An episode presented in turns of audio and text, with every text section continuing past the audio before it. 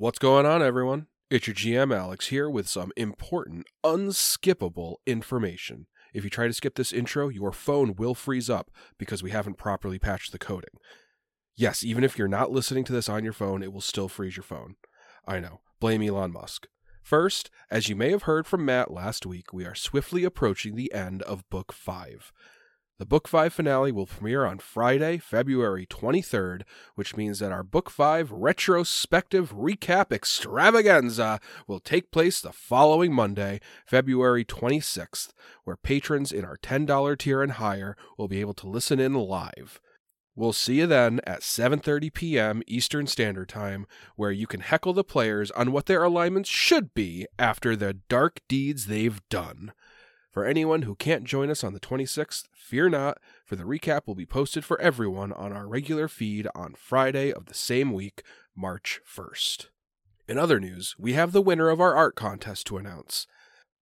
I know, we kind of fucked this one up, starting it like six months late and then leaving you all hanging for another two before announcing the winner. We're sorry. But you can forgive us now because we finally did the bare minimum and can announce that the winner is drumroll please. Ginto for his originally designed 3D printed and hand painted minis of the PCs from Tyrant's Grasp and their greatest foe, Tar-Baphon. These minis are incredible and well deserving of your new title, Tyrant of Art. Congratulations, Ginto. Everyone listening, please be sure to give Ginto some love on our Discord server and check out these cool minis. And in the meantime, strap yourselves in for episode 155 Eye Spy.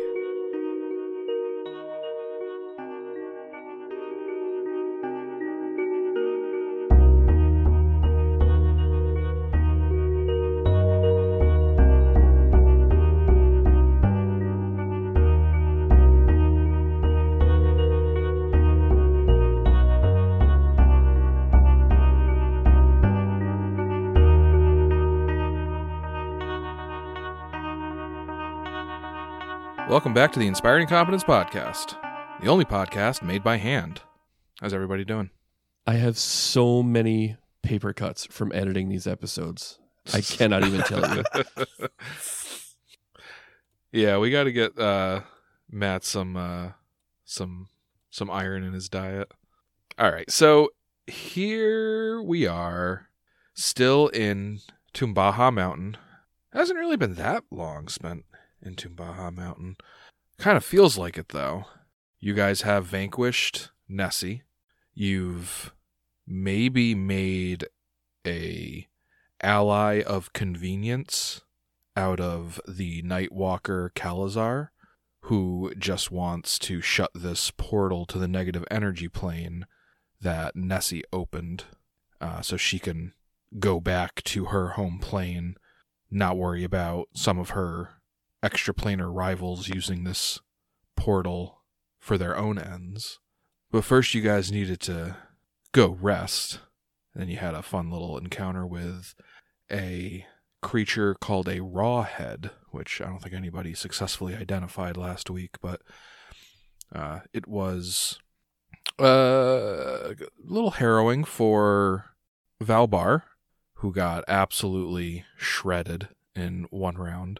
But the rawhead was judiciously escorted out of Tumbaja Mountain and into the Maelstrom, thanks to Uhtred and a lucky crit.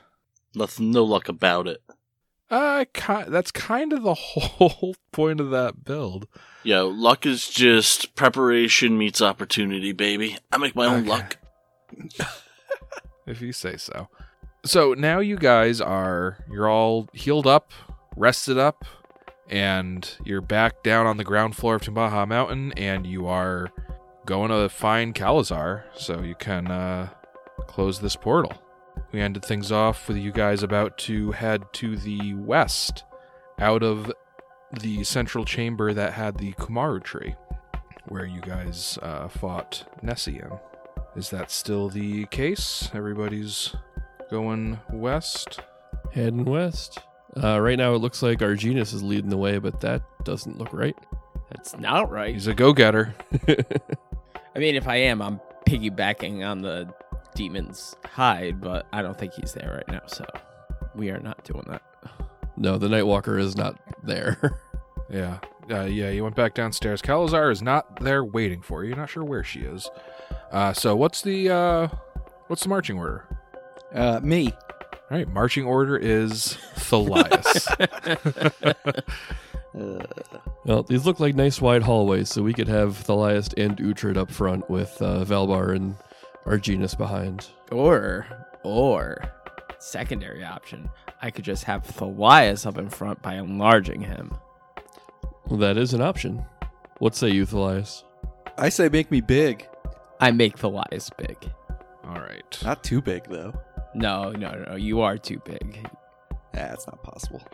And uh, while he's making Thalias big, Uhtred's gonna keen his scimitar with his um, scabbard, and he will also activate his ring of invisibility. All right. Um, before we actually do that, um, Well, I do mine regardless. okay. uh, uh, what's the magic eye thing that? Arcane Eye? Yeah, arcane eye. Do we want to arcane eye this situation where, like, I, uh, you know, we don't have to risk ourselves? Let Arginus just go scout ahead with it. I mean, if he wants to, I'm not opposed to it. It's a, I think it's a ten minute cast time, right? It is. Yeah. I'm totally prepared to let Arginus know what is coming uh, instead of my face. It's very off-brand of us. Before Arginus uh, enlarges Thalias, uh, he actually goes, "Oh, oh, wait a minute! Uh, uh, I can actually uh, peek, take a peek down this hall before uh, before we even go down there." All right. So Argina spends 10 minutes. I imagine like most of that casting time he's got like one hand over one eye while he's like making signs with his other hand and speaking like chanting. And at the end of the 10 minutes he removes his his hand and like a like a perfect copy of that eye is now like uh like centered in his palm and he just kind of like lifts his hand up and the eye floats away. So where do you send the eye first? I, I do have dark vision, by the way, so uh, if that's an Right. issue, um, I'm gonna send it down the down the hallway. Uh, To the west? yep, to the west. Okay, so Arginus sends his arcane eye down the hall to the west. Uh, the hallway is about 10 feet wide. Um, but of course, the hallways can't just be two squares wide. They have to be one full square and then two thirds of another square and one third of another square Of course. wide because this is Tyrant's Grasp, baby. Uh, but the hallway only goes about 25 feet before it opens up into another room. And this large room features large bas relief carvings in each of its four corners. The reliefs depict several humans crouched over, crying tears. The tears grow into corn, squash, and other crops at the ground. Standing over each of these humans are different individuals clad in regalia, adorned with great feathers and large flowing cloaks. Open passages lead to the east, where the eye came from, to the west, but after about 10 feet, it is blocked off by what looks like uh, collapsed and then dried mud. You think that uh, that was the original proper entrance into Tumbaja Mountain. And then uh, there are two more exits to the room, going north and going south. Okay. Um, I'm gonna go uh, north. Okay. Caragina sends the arcane eye to the north up this 10 foot wide hallway, and it goes north for about 75 feet, and then it turns sharply to the right in a 90 degree angle, uh, and the hallway continues to the east. Uh, however, in that like elbow, in like inside elbow of that uh, right 90 degree turn, there is a even sharper like dogleg right turn uh, that ha- has a set of stairs leading down. Just looking into it, it looks like the stairs only go down. It's like a like the uh, stairs that you might see on like a front porch. Like it, it doesn't lead down like a whole level. Oh, It yeah. only goes about like only goes about like three or four feet down, and you can see uh, there's water on the floor beyond. I'm gonna go down the stairs, and of course, like I'm still within the group's range, and I'm describing this stuff. So if you guys want like a specific location, I could head towards there. Well, where's our friend? We don't know where our uh, Cals Calzes are. Nope, no idea. All right, Argina sends the arcane eye down the short flight of stairs, and several tall stone bookshelves stand against the walls of this room and crisscross in its center. Books bound in metal or thick leather fill the shelves, although the books on the lowest shelves appear badly damaged from the shallow pool of dirty water in the room. A doorway in the northwest corner leads out the room where the arcane eye came from, with a large mirror hanging nearby. Um, can I? I, I could do detect magic through the arcane eye, right?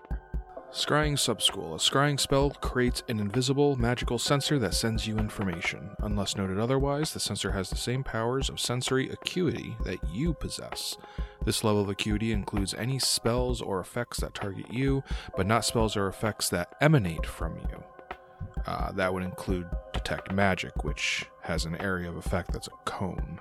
The sensor, however, is treated as a separate independent sensory organ of yours and thus functions normally even if you have been blinded or deafened or otherwise suffered sensory impairment.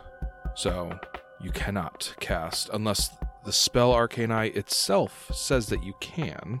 Sounds like you cannot detect magic through the sensor. Okay. Um, I'm just gonna make a mental note of uh, this room and continue back up the stairs to the right. Okay. So you continue down this eastward uh, leading hallway. You think you're now like directly north of the giant chamber that houses the Kumaru tree. And the hallway opens up again. Halls lead out of this room to the east and west, and you're coming from the west.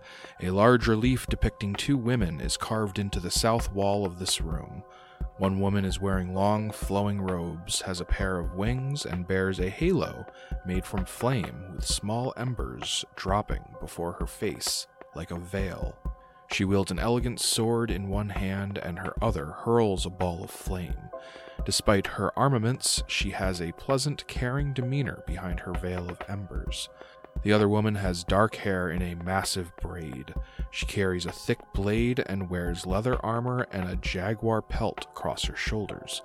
This armored woman is screaming at the winged woman as she strikes the ball of flame with her blade, shattering it into pieces.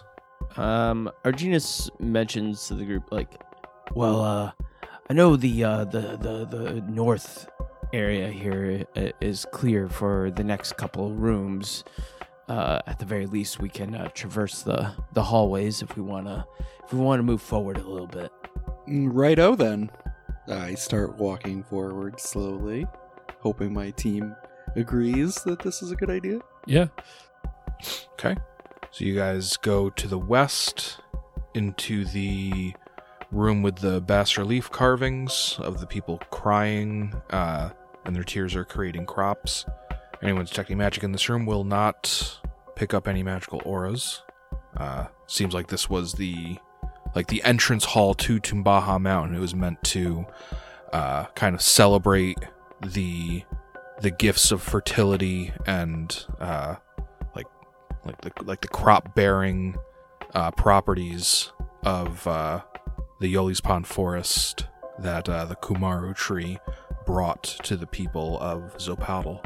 Because before before obtaining their uh, mythical powers, uh, the saints of uh, Yolispan and all of Xopatl was under the oppressive rule of ancient Razatlan. So this was people who were freshly freed from that uh, tyranny, uh, now you know bearing fruits of their own labor. You go uh, north from here or south to the unknown. Yeah, let's follow the eye. All right, that brings you to that northwestern corner. Do you guys uh dog leg to the right down the stairs or do you go straight east to uh the other large room with the statues of the two women? I was promised this way was clear, the way the eye went. So I'm gonna go towards the statues, I guess. Right. Well, I'm saying you can like go down these stairs here or you can continue to the east here. Which way did the eye go, Tom? Well, it went both ways. Going down the Oh. stairs leads to a dead end, but let's, you know, you you guys haven't seen this room for I yourselves yet. I see, I see. I mean, I'll ask Arginus. there was nothing in this room? Poke my head in. Uh, well, uh, there, there's uh, like a library looking stuff down there. A Uh, library. Yeah, the, I knew it. I knew it was coming. What a nerd. Oh, Teoblith would have been in there in a second. Yeah, T-Bill will be pushing us out of the way. Yeah, Uhtred doesn't quite push you out of the way, but he is invisible, so if there's a library, he'd like to uh, make use of it. All right. You're invisible, huh? I feel like I should be invisible. Well, a little late. You already used your face to periscope. All right. So Uhtred enters the the library. How does it work having a light source on you while you're invisible? I wonder. Because Uhtred's cloak it has the daylight effect. yeah. It is weird. Like, I feel like the light would still emanate. You just wouldn't be able to see the source of it. It is. It is a weird thing. I mean, I I know I've read an actual uh, ruling on this. Yeah. Um, light, however, never becomes invisible, although a source of light can become so. All right, so yeah, Uhtred and all of his gear is invisible, uh, and is also creating the daylight effect. Yeah. Yeah. Thus, the effect is that of a light with no visible source. That's nuts. So what do what knowledge do I roll to make a Dewey Decimal check? Geography or history. Twenty-seven. History. The books in this library uh, seem to all recount adventures or fables, each written by a saint or by a mortal companion of a saint. Uh, the books are made of exceptionally durable materials, and many have been treated uh, with a magical, uh, like a magical uh, preservative, to extend the material's ability to survive the ages. Yeah, the, but the the bottom the bottom shelves of these uh, of, of these bookshelves, uh, all those books have taken moderate to severe water damage from the uh, from the water. It's about like shin deep. Can make a knowledge uh, engineering or dungeoneering check regarding the water. Thirty-five. Dungeoneering. You think that this is the water here is recent, not like from today, like especially just considering how how how well these books have held up over time and how badly damaged the bottom shelf is. The the water's probably been here for maybe a couple weeks, as much as like a month maybe. It seems to fit like around the time that Nessie took up residence here. Uh, that's possible. Uh, you're not really sure what might have brought this water here, but you think it's like it has seeped up through like the floor. You do remember reading that Tumbaja Mountain has over uh, the centuries uh, gradually sunk into the ground. Okay. Um, so that might have so- something Nessie did may have exacerbated that and caused uh, like groundwater to swell up into this room. How much of a time commitment would I have to invest to try and find any books about Erasni or Eridan? Or maybe not like the whole book is specifically about them, but like you said stories and adventures, so I feel I was just thinking somebody was probably talking about what they did. You're not sure if you'll find any about Eridan or Erasni because these are all adventures of the saints who actually came from an age or two before Erasni and Eridan. So like most of the stuff in here predates them by a good bit. Yeah. I feel like I want I still want to take a look through them. There's got to be something useful in here, right? Maybe.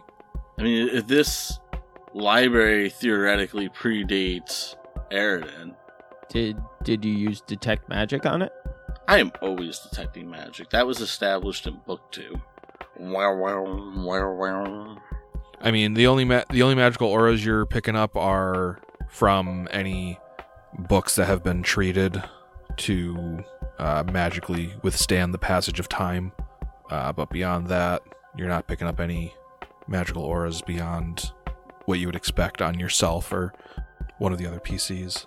Can we do a can we do an appraise check? Uh, for the books, Yeah. I mean like if these are fucking old ass books, might as well uh Right? Like these things have to be at minimum a thousand years old. yeah. Why'd you say it like I mean- though? go I mean, go ahead and roll a praise, but I mean this this library belongs to Yolispan. Oh, really? Because I think I don't think it's belonged to them for a while. yeah. I think right now it belongs to whoever freed the mountain of. Wow. Okay. Go ahead and roll a praise. I'm. I don't. I. I, Ut- I and Uhtred do not have any care on their monetary value. The only thing Uhtred is interested in is like what kind of information is in here. I mean, looking at these books, it looks like this was primarily like just a cultural standout of just stories of the deeds of the saints. Uh, maybe some of them have been embellished or uh, fabricated, but for the most part, it's just kind of like this is what like a bard would make his life's goal to create. It's just like these are my, these are my stories and the stories of my friends, and it has enormous cultural and sentimental value to the people of Xopatl and Yolispan.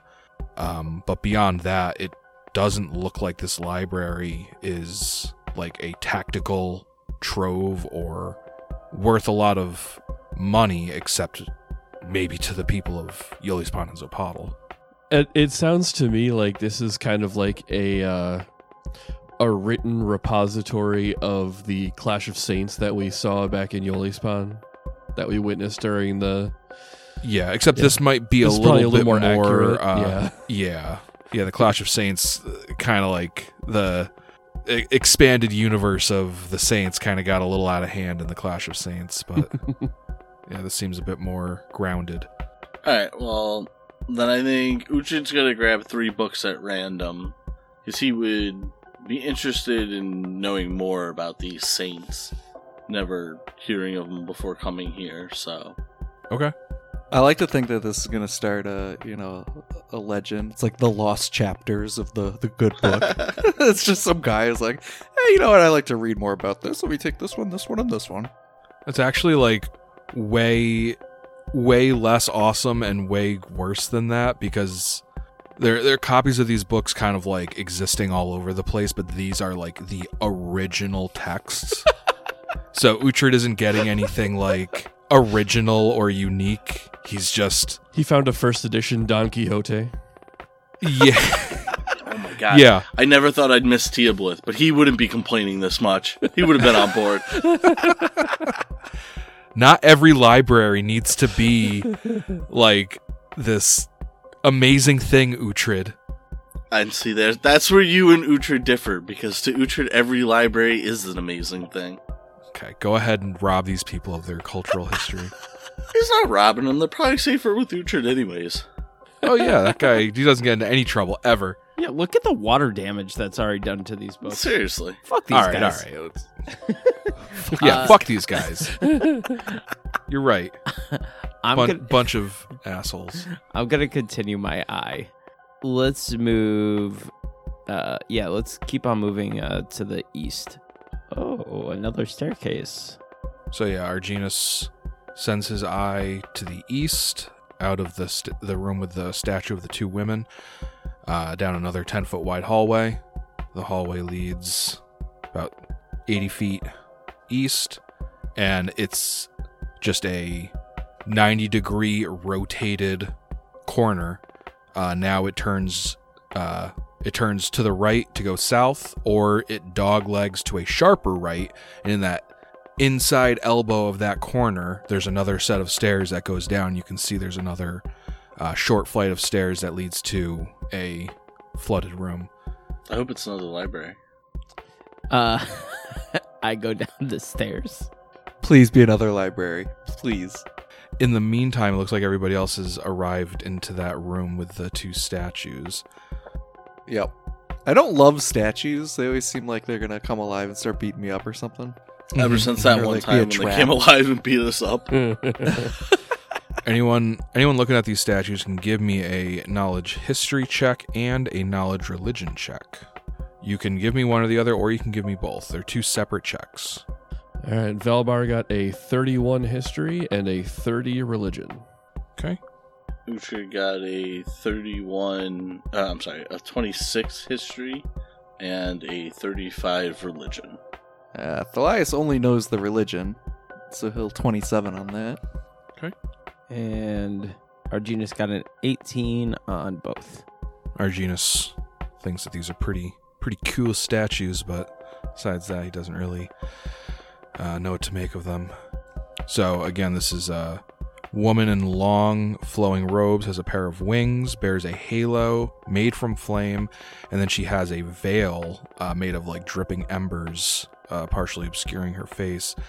Uh, she holds a uh, elegant sword in one hand, and the other hurls a ball of flame and she's got a uh, very pleasant, caring demeanor behind her face, despite this uh, her her outfit and the fact that she's hurling a ball of flame. The other woman has dark hair and a massive braid. She carries a thick blade and wears leather armor and a jaguar pelt across her shoulders. Uh, the dark-haired woman, she uh, she appears to be screaming at the winged woman as she strikes the ball of flame with her blade, shattering it into pieces uh, Uhtred and Valbar recognize this as a depiction of Earthfall.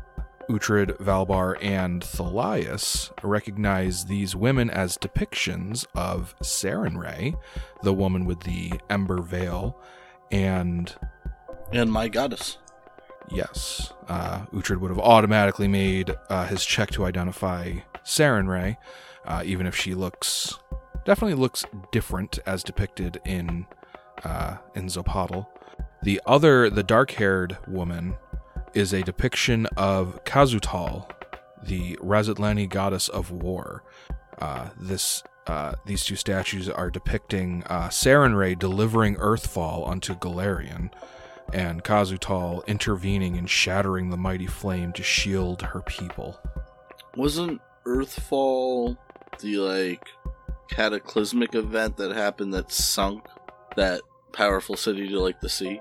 Or they were the they were in the sea and they were the ones making that it happen? destroyed the continent of Azlant, and uh, you and you all know that it was not Sarenrae that Yeah, I was gonna say delivered that. Earthfall, but that doesn't stop different cultures from, uh, especially you know, going farther back when you know less there's less information to learn Mhm. about certain events. This might have been an, an early, like a running theory of how of what happened with Earthfall before more information was gleaned, but it is nonetheless a uh, a very cool pair of statues.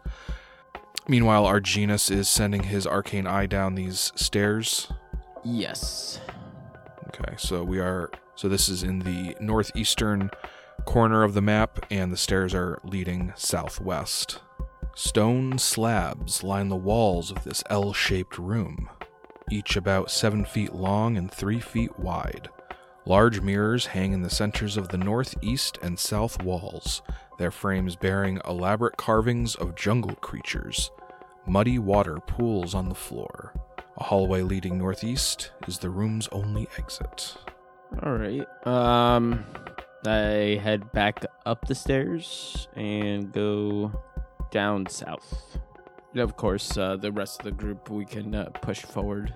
Arginus sends his arcane eye south down the 10 foot hallway. I poke my head into the uh, room that he said was clear with all the water. All right. Uh, the arcane eye goes about 75 feet south until it opens up into another room.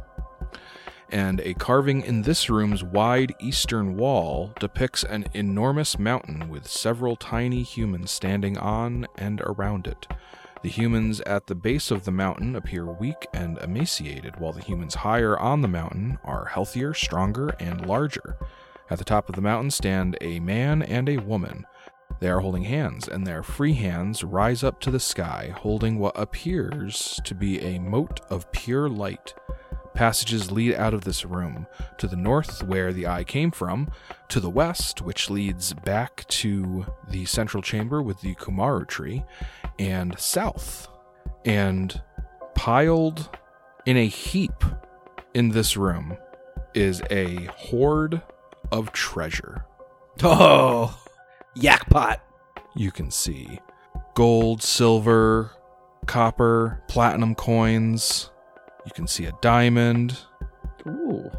a little statuette, some magical items. I feel like you're fucking with me, right? It's All be cool, easy. everyone. No, we do. We killed Be a cool. dragon. Dragons have hoards. That's that's totally true, they do. reasonable. I totally forgot about that. Unless this is like the whole scroll that, like, when you get near it, it's such booby trap. that fucking Every single item in this room is going to try to strangle Uhtred. Uh, all right. So we're just gonna ignore uh, the the other waterlogged room and go for the loot. Yeah, I uh, stick my head in the waterlogged room. I'm like, oh yeah, it's kind of. And then Tom starts talking about how he sees treasure. Mm-hmm. Practically push him to the side. and- yeah, run down to the treasure room. Everybody else? Yeah, Valbar's following. Yep. Uh, Arginus follows. You've seen a dragon hoard before after uh, Teoblith lured that umbral dragon up the waterfall back in uh, Verilich.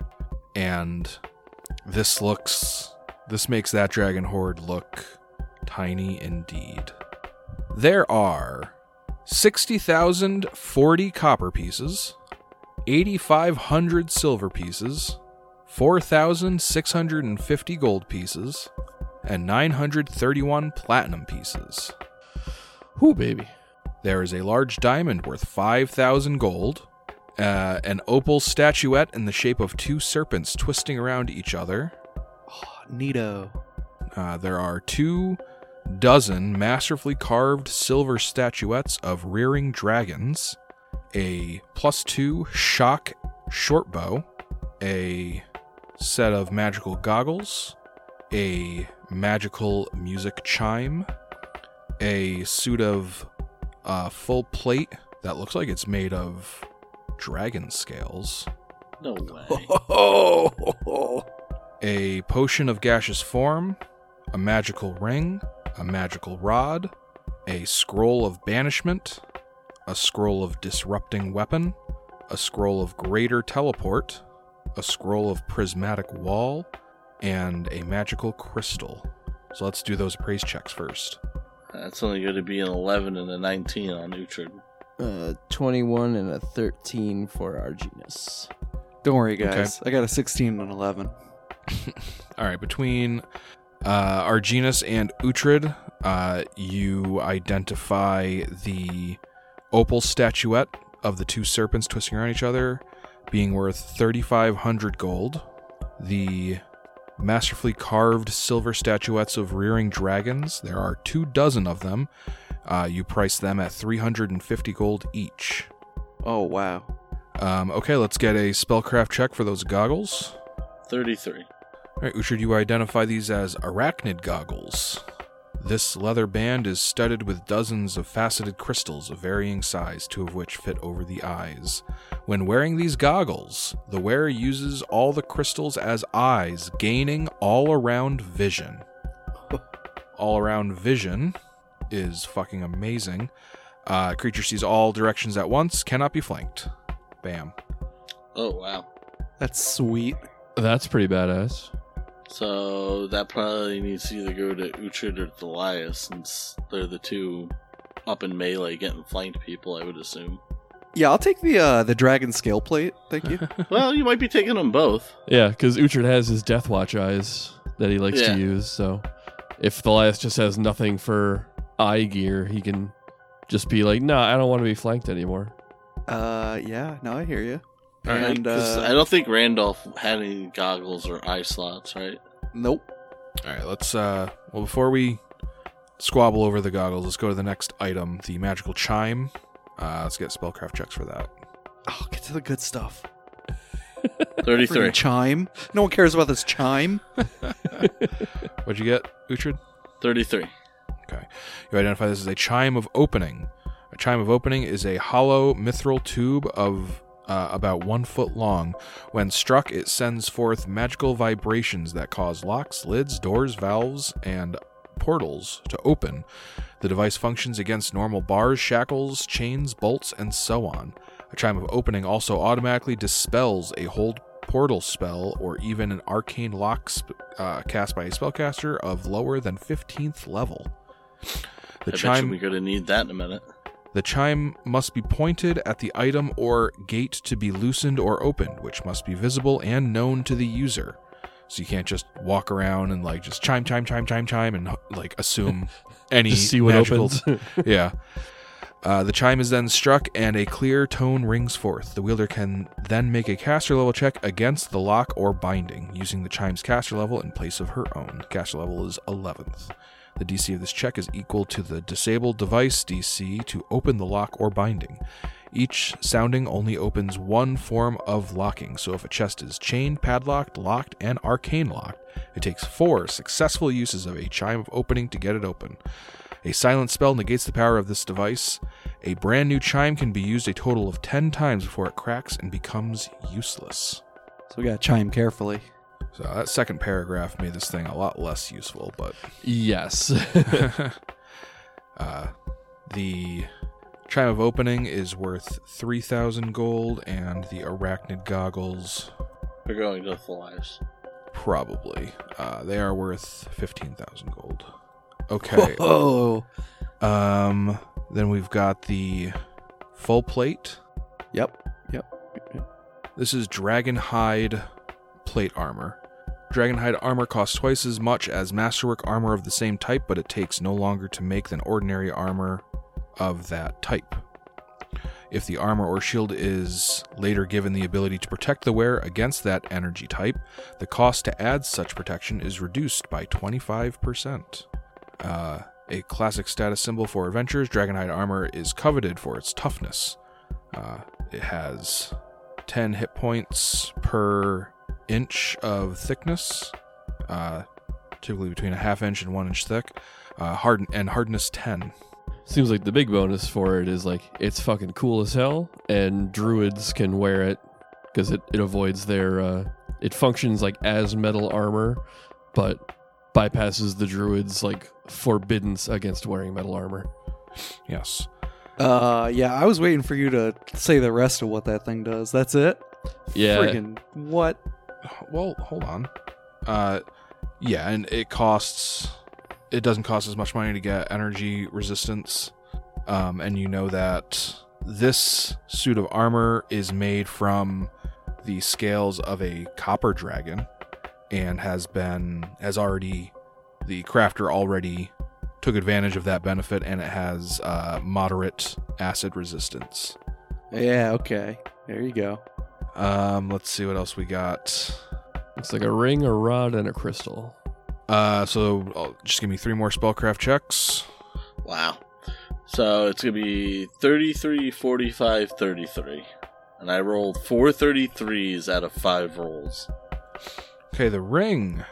Uh, you identify as a ring of sustenance, which I believe Teoblith already had, and Yep. now I think somebody else has. Uh, this ring continually provides its wearer with life-sustaining nourishment. The ring also refreshes the body and mind. Its wearer needs only sleep two hours per day to gain the benefits of an eight-hour sleep. This allows a spellcaster that requires rest to prepare spells to do so after only two hours, but this does not allow a spellcaster to prepare spells more than once per day. The ring must be worn for a full week before it begins to work. What? Yeah. If it is removed, the owner must wear it for another week to re- reattune himself. The magical rod is identified as a rod of negation. This device negates the spell or spell like function or functions of magic items. The wielder points the rod at the magic item, and a pale gray beam shoots forth to touch the target device, attacking as a ray, a ranged touch attack. The ray functions as a greater dispel magic spell, except it only affects magic items.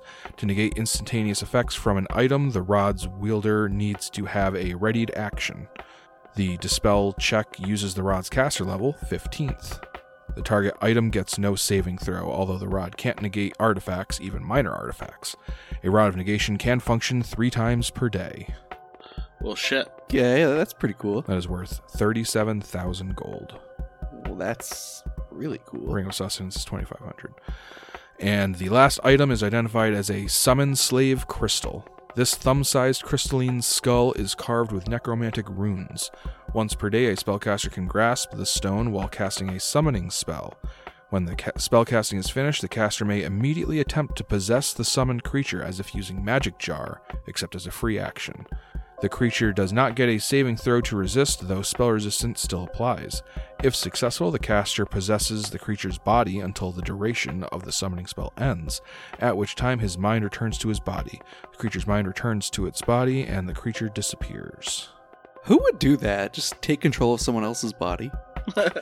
well, it's weird because when you summon a creature, it's usually like under your full control anyway.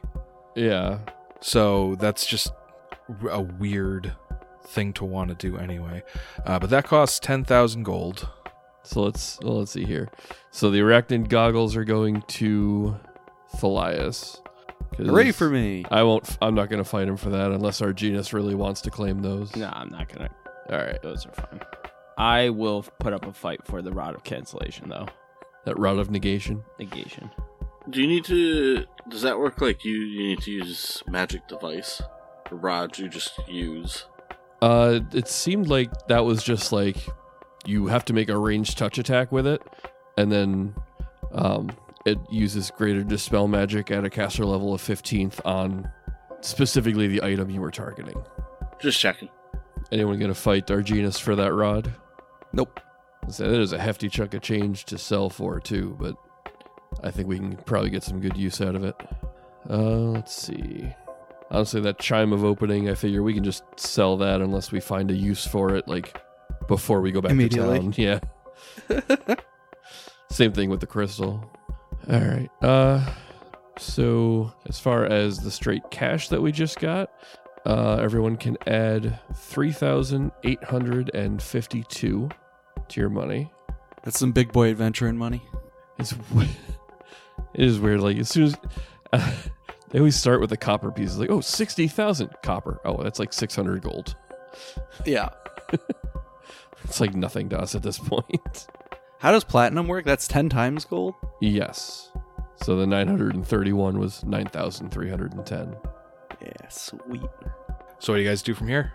Uh, well, seems like the only spots left are to go south. So, Arginus, scout us south. Yeah, I was gonna say I, I still don't want to just walk into places. So if he can scout, let's Yeah. do that. Arginus, uh, probably while the group is searching too, um, Arginus uh, moves his eyes ahead. Sure. And real quick, aren't we supposed to? Isn't that guy supposed to be around here somewhere? I thought he said he was gonna meet us. Yeah, she's some. uh, She's somewhere around here. I sort of assumed meet up with us meant, you know, like, hey, there you are, not jump out of the shadows, you know. Oh well. What are you gonna do? Yeah, that's on me. All right. So Arginus sends his arcane eye south down the ten foot wide hallway, and it makes it about thirty feet south. Um, and you have a different intersection this time. After thirty feet, you can take a right and go to the west, or you can con- continue going straight and continue going south. At this point, I'm about to like just yell out this fucking thing's name. like, It could also be like down another level too. Like I don't know. Like, we don't know where this thing is, but I feel like it also hasn't been that long. We've been looking for like a couple of minutes at this point. It's been a long time in real life, but in game we just kind of like walked in a circle for a minute and found a big pile of treasure. Yeah. I would Yeah. I would say it probably cost like it cost 10 minutes for the arcane eye probably you guys probably spent about 5 minutes in that library just to kind of assess the contents Yeah.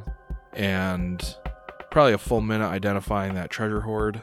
Um, but yeah, otherwise, like not a whole lot of time spent actually exploring. So what do you guys do? Or what is our what is Arginus's Arcane Eye do? Go find us more treasure. That was awesome. Do that again. Yeah. Uh, well, we didn't check that uh that pool room up north there. Yeah, we did. No, we didn't. I mean, we kind of like B12? peeked our head in, but you know, there's no Oh, yeah. there's no portal to the void there, so I think we just kind of wrote it off for now. All right. Um, Arginus moves it to the east, The west. west. Yeah. Uh, so the arcane eye goes to the west, and you're like immediately met with uh, like a hard left or hard right after uh, just like a ten foot long hallway. Uh, both directions uh, loop back around and meet on the other side of what was just a just like a single section of wall. Uh, almost looked like it's meant to be like like a barrier uh, blocking the the next room beyond that.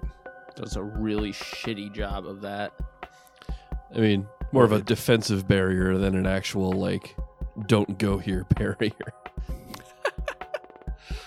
and uh, after the after either of those turns uh, circle back around and meet on the other side of that barrier uh, you can then go west again and it leads to a proper room Something up with this room? Well, I would hope there's something good in a shitty fucking barrier room. I'm not sure why you're so salty about that I'm barrier so Tom. salty about that barrier. Now, now, Tom. I don't know why it's there. Strategically, it does nothing. Sure, it does. It forces you to spread your forces and split them one way or the other instead of just Yeah. going head on straight. But then it goes right back into like one direct location. Right, but it extends out basically the choke point. Because you could place your troops here, and as you back up, you keep getting new and new choke points, as opposed to if that thing's not there, it's just a straight shot back. Yeah. Also, That's in a world true. where people can cast fireball, someone standing in D14 could hit a lot more people in this choke point room with a fireball than they would if they were just coming down a long hallway. yeah that's all those are all really good points Fuck this choke room. Um, so yeah, the room beyond the uh, the the choke room, as it's being called, uh, it's just a I'm not married to that name. it's a just a 20, 20 by forty five foot room, uh, and against the eastern wall uh, are a set of benches on like either like you walk in like to your immediate left on the wall going south, and on to your immediate right along the wall going north is a, uh, are sets of benches. Um, but that's all you can see in this room. Okay. Does doesn't look like there's any treasure in here. Is what you're saying? Now that you can see, not that Arginus's arcane eye can see. All right. Well, then Arginus starts heading uh south. I mentioned what's up with this room. It's not what we're looking for, so to the south. To the south. To the south. Infamy. Infamy. Indeed.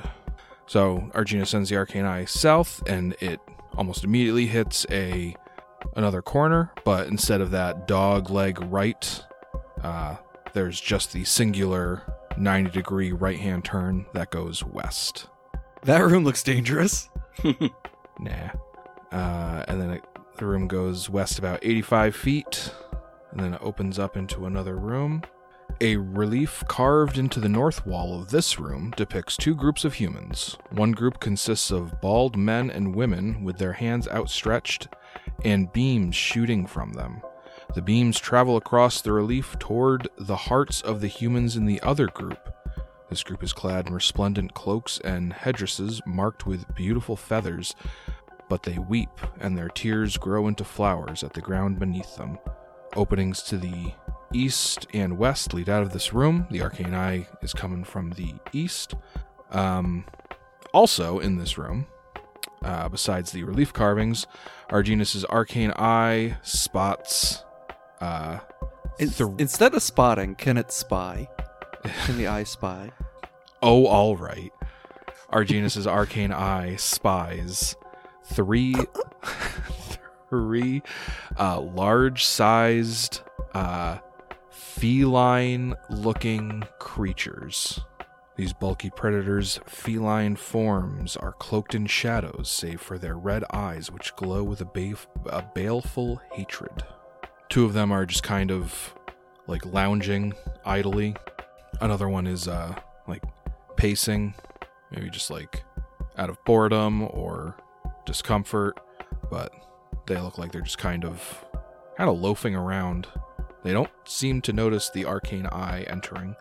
Well, that's not what we're looking for. So, uh, I, I continue forward, and I tell uh, everybody like, uh, we, we seem to have a couple of uh, bogeys in the next uh, uh, in the next room south.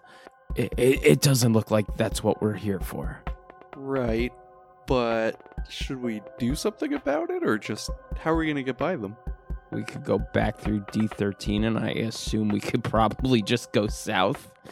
So like going back to the Dragon Hoard, go west past the Kumaru tree, back kind of the entry room, and then around. Yep.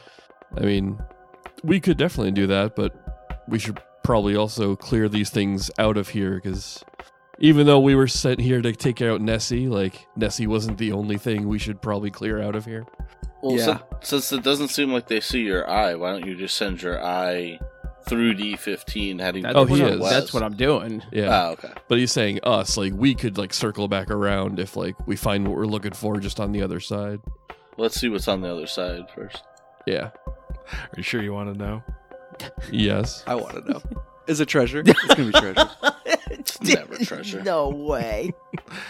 So when you Fuck guys first you. when you guys first started this journey, you went you went west from the Kumaru tree into that room with the the bastard leaf carvings of the people whose tears turned into crops. And you could have gone north or south from there. You decided to go north, and you just went clockwise all the way around Tumbaja Mountain.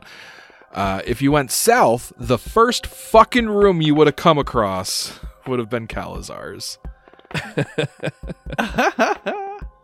So I mean, we got a we, we got a ho- dragon's hoard, so uh, it's not a. Yeah, totally. So the arcane eye goes about 85 feet to the west, gets to a familiar corner where you can go 90 degrees right to go north, or you can dogleg right and go northeast. Uh, going all the way north brings you right back to where you guys started at, we'll call it 9 o'clock on this uh, square shaped map. Uh, going northeast goes about 15 feet before opening up into a room. A large, shuddering rift of darkness fills an alcove on the east side of this large L shaped room, emanating a numb cold. Small chunks of purple crystal litter the floor near it.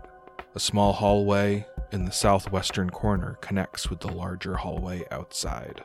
And standing in front of that portal, looking bored and impatient as fuck, is Calazar. That's on us. All right. Then last question, do we just circle around or do we go through these Oh, undead looking void cats that seem to be in this room? You know, I was ready to kill the void cats, but now that Calzar's right there, I mean, come on, right? Just- yeah. So here, here's my thought process. We're gonna have to kill the Hellcats anyways, because we're trying to make this place safe enough to bring Morena here. Why are we bringing Marina here? 'Cause so she has can to revive the reverse Kumaru The tree. whole reason Oh, we came here. It's the whole yes, the whole reason we came here was to Oh, cleanse shit, the There's place. gotta be darker shit in here too. Like, So here, here's what I'm thinking. When we try and close this dark void, whatever, I don't think it's gonna be as simple as like, okay, we did it, nothing happened, nothing came out, nothing tried to fight us.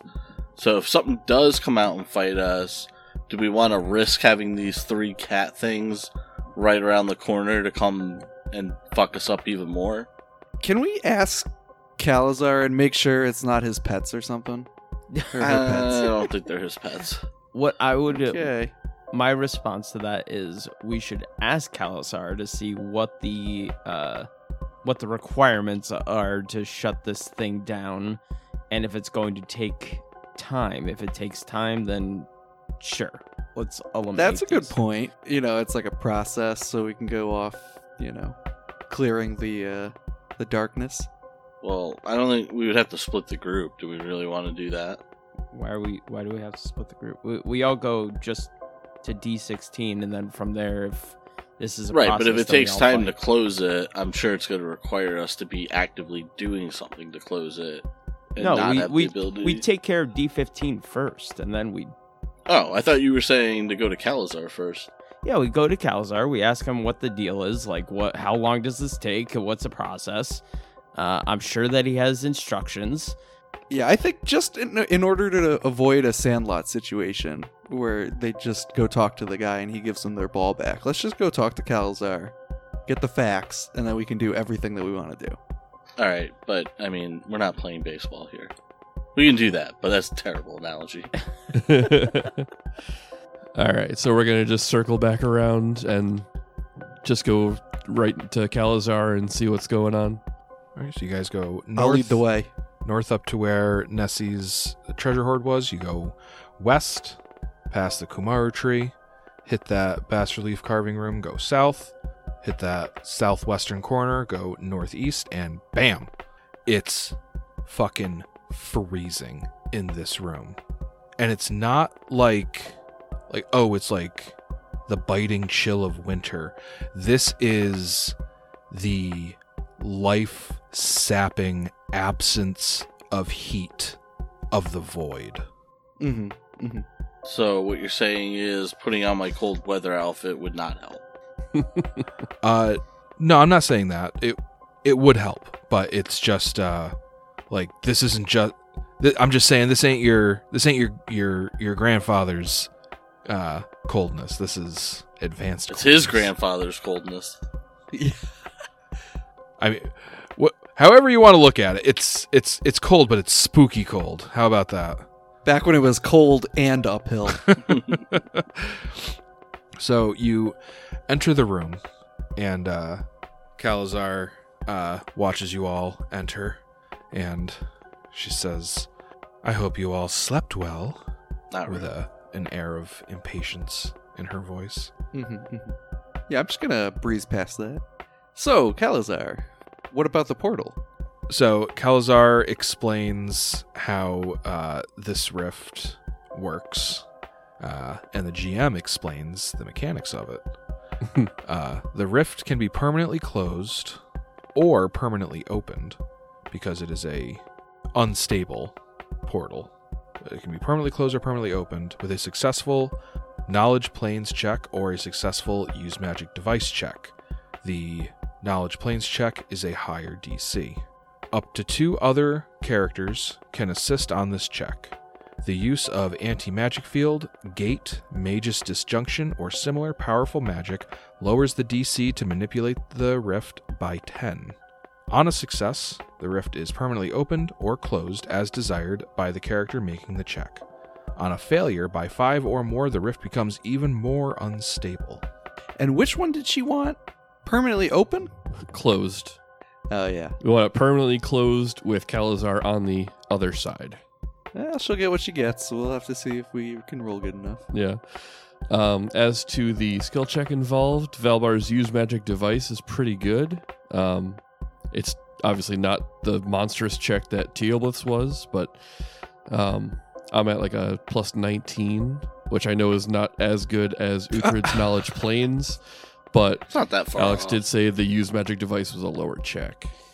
and Calazar explains that uh, with her it with her first going through the portal and assisting on closing it from the other side, that will also reduce the DC of these checks by 10. Oh yeah. Uh, would the rod of negation help out with this? No, that only affects objects. I'm assuming you can't assist on a used magic device. Normally, no, but with this specifically, up to two people can assist uh, on either the knowledge planes check or the use magic device check. Well, my knowledge planes is at a plus 24. And then if we decide to go with the use magic device, um, I can automatically assist on that. Like I said, I've got a pretty good use magic device. I cannot do knowledge planes. I know Thalias can do knowledge planes because he's got the healer's hands. Uh, I have an automatic uh, plus two uh, for use magic device. How about your knowledge planes, Tom? Uh, knowledge planes. Uh, it's at a five. Okay, so sounds like use magic device it is. Yeah, because I also have uh, Well, it basically works out plus twelve in to plus 26 or plus 23. If Tom rolled high enough, it could be a plus 28 on the knowledge planes. Did he say how much time this would uh, take up? Because like I'd be or Cal- she- Calazar is a female. Yeah. Um, and it will require uh, one minute of work. Okay. All right. you know those cats are gonna come in here. Well, th- you're the one that wanted to leave him, Tom, so. No, I wa- no. This Well, this he was wanted the to see how much that. work it would be required to see if we should deal with them first or not. Yeah, we we have the information. We could change our minds right now if we wanted to. I don't know. I I think Calazar's gonna be like, you're here, do it. Well, fuck Calazar. We'll be like, it'd suck if those guys came in here and we were unprepared. Yeah, well, we also all have the capacity to cast invisibility on ourselves, Oh yeah. and mean, that would last for now. longer than the minute it would take for this, and we're not using offensive actions that would, you know, break the invisibility. That's fair. So, precautionary invisibility and use magic device. Yeah, a little invisibility party. I'm, I'm down with this. So, are you all prepared? Indeed. I believe so. Let's do this. Good. And then she uh she lifts her her chin up slightly and emits a sharp whistle and uh after like 10 seconds the three Oh fuck me. shadow cats that you guys saw come Nobody galumphing believes into this, this. room. Cat, cats don't respond to whistling or commands. Lying through your teeth right now. oh, Joe. damn it. Joe, take a hero point for calling that. Honestly, If only you could give those. Yeah, seriously. Yeah, thanks, Tom. You know what? I'll give Joe a hero point for that. yo, yeah. I was I was just sit I was just sitting back with my feet kicked up waiting for you guys to attack these shadow cats. And then go, "All right, well, we just dealt with some fucking shadow cats back there. Let's close this portal, Calazar." my Uh, pets. my, my beautiful cats. Do you know how long it took me to train them? They're goddamn cats. It seriously. Ever tried hurting cats? How about shadow cats? um, it actually like, yeah. Here we go. Um, the most powerful creature the rift pulled into Tumbaja Mountain is Calazar, a nightwalker whose mastery over her powerful hunting cats is well known among her kind. So she's famous for God. for her kinship with these night prowlers. yeah, that would have been shitty for us to attack them. Holy fuck! She says, "Well, I uh I will be on the other side assisting, and I and she kind of like pointedly looks at all of you. I trust that we're all on the same page here and that this portal will be closed once I'm on the other side." Why would we want to keep the portal open? It will be closed. Good. Elias nods along and mouths closed as a, you know, like, right. Let's remember that. Closed. So with that she uh she she seems to not trust you. Like not not trust your uh like she doesn't find you trustworthy, but she seems to be acting on the assumption that it's in your best interest to do this. hmm But she is otherwise still very wary of you guys. mm-hmm. As well she should be. Uh, with one final look back at you guys, she turns around and steps through the portal. All right. anyone who will be uh, working on closing this portal needs to uh, get up adjacent to it. And for every round you are uh, adjacent to this portal, if you didn't have an O ball, you'd be taking 1d6 negative energy damage. But uh, that is not the case because you do have O balls, but nonetheless, you can feel each round you're adjacent to this portal the uh, just the the entropy of the negative energy plane trying to just suck your life energy through, but your O balls are just kind of acting as very uh, efficient buffers against that pull. Those things are so useful. They really came in handy. They really, really do. All right, so uh, Valbar will be being the primary roller, yes. In Valbar we trust. and it's use magic device. Yep. And two people can assist, and those two people are are Arginus and Uhtred. Uh, yeah, I can assist too, but if there's only two people, that, that sounds good. Are you guaranteed to get a 10 or higher? Uh, yeah, I have a plus 12. Okay. Wow. So it doesn't really matter. All three of us can guarantee assist. I don't know if I've ever had a group that each member was like at least moderately invested in use magic device. It's pretty cool. Yeah. All right, so with Calazar on the other side helping, uh, the DC is reduced by 10. But otherwise, uh, Valbar, give me a use magic device check and add 4. okay. All right. So with the bonuses, that is a total of a 38. Very nice.